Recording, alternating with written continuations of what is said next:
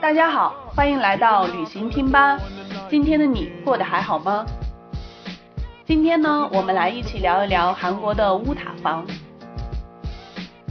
三层高整洁的洋房屋顶上，竟然坐落着如此破旧的居住空间，这对我而言是一种很大的冲击。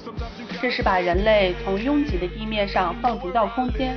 总之，好像这个空间本身就已经深深的浸透着绝望与烦恼，让人反复。这是作家朴尚宇在其小说《我心中的乌塔房》一书中对乌塔房的描写。近来，很多对乌塔房浪漫的描述被用于电视剧的故事情节之中。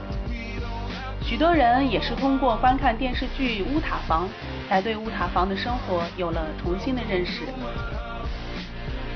乌塔房是韩国住宅中的一种形式，是指坐落于建筑物屋顶的一种简易住宅。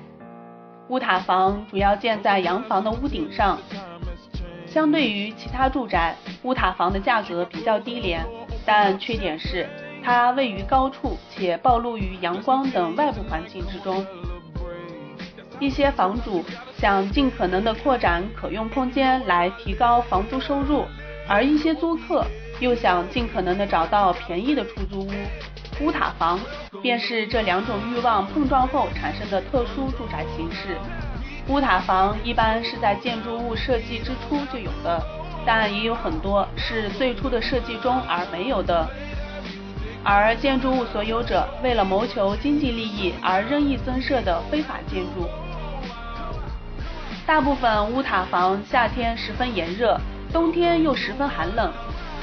因为居住环境恶劣，住在乌塔房里面的人基本上都是城市的低收入阶层。乌塔房一词随着电视剧《阁楼男女》的热播而为大众所熟知。二零零二年十六届总统选举时，候选人李昌惠曾因在问答环节中不知道乌塔房而被人们冷嘲热讽。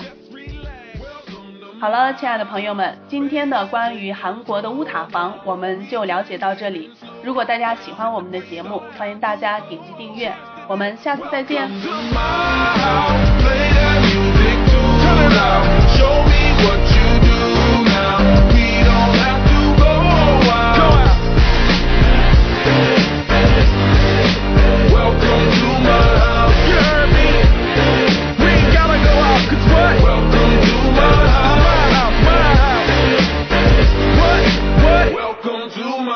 My house.